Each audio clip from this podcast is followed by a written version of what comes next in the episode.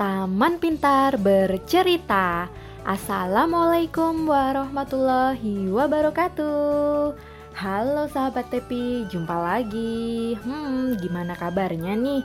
Semoga selalu sehat ya. Amin. Meskipun kita sedang dilanda virus corona, tapi kita tidak boleh merana ya. Di rumah aja ini memang jadi trending topik di seluruh penjuru bumi. Planet bumi merupakan satu-satunya planet yang dapat dihuni. Shh, ada yang tahu nggak ya planet lain yang dapat dihuni seperti bumi? Mungkin sahabat Tepi perlu menjelajah angkasa. Hmm, pakai pintu Doraemon kali ya.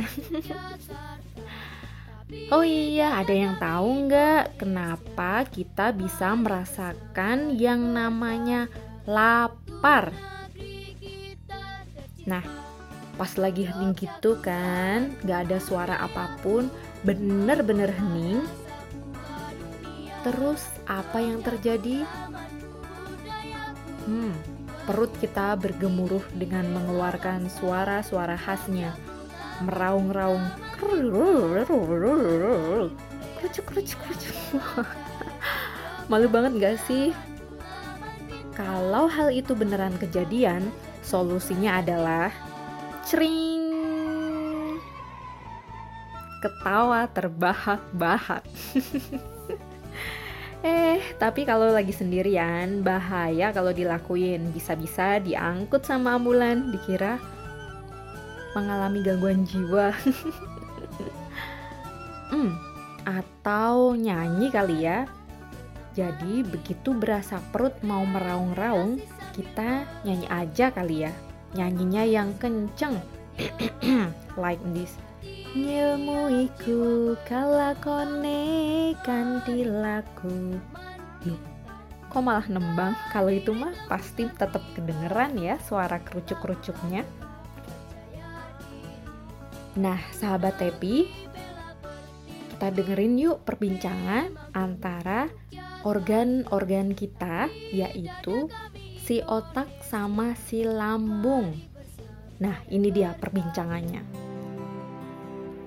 Di siang yang terik, si lambung sedang duduk termenung meresapi apa yang terjadi dengan dirinya. Lambung berkata, "Wah, hiksuhu." Tak ada lagi makanan yang bisa kucerna. Gimana nih? Otak, otak, hello, apakah kamu mendengarku? Lalu otak pun menjawab, Iyalah Lam, aku pasti mendengar raunganmu, karena syaraf-syaraf sudah mengirim sinyal ke aku. Ketika kamu meraung-raung, maka akan terjadi yang namanya rasa lapar aku memiliki pengaturan sendiri untuk mengatur energi yang masuk dan keluar. Untuk menjaga keseimbangan tersebut, aku membuat nafsu makan jadi naik atau turun, tutur si otak. Ketika energi yang dihasilkan tak cukup untuk menunjang kegiatan yang dilakukan, maka aku, terutama bagian hipotalamus, akan dengan otomatis menaikkan nafsu makan untuk mendapatkan lebih banyak makanan yang masuk, kemudian diubah menjadi energi. Hipotalamus adalah bagian dari aku yang bertanggung jawab untuk melakukan berbagai fungsi tubuh dengan cara memproduksi berbagai hormon, termasuk hormon yang mempengaruhi nafsu makan. Hipotalamus adalah kunci dan pusat dari respon rasa lapar dan nafsu makan yang akan mengeluarkan berbagai fungsi tubuh sebagai respon dari rangsangan. Nah, demikian tadi penuturan panjang lebar dari si otak. Si otak pun melanjutkan, "Oh iya, aku merupakan salah satu organ terbesar dalam tubuh yang paling kompleks. Bayangkan aja, Aku terdiri dari ratusan miliar lebih syaraf. Lambung pun menimpali. Oh, jadi ya tak? Pantesan aku belum bilang ke kamu, tapi kamu udah tahu kalau aku mulai lapar.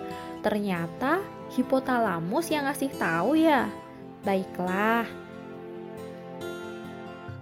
Sekarang aku jadi mengerti.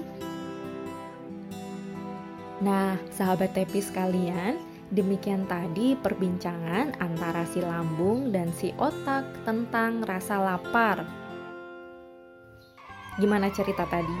Seru kan? Tetap pantengin ya podcast Taman Pintar Bercerita dan nantikan cerita-cerita seru selanjutnya. Tetap jaga kesehatan, jaga kebersihan, dan selalu ceria pastinya. Wassalamualaikum warahmatullahi wabarakatuh.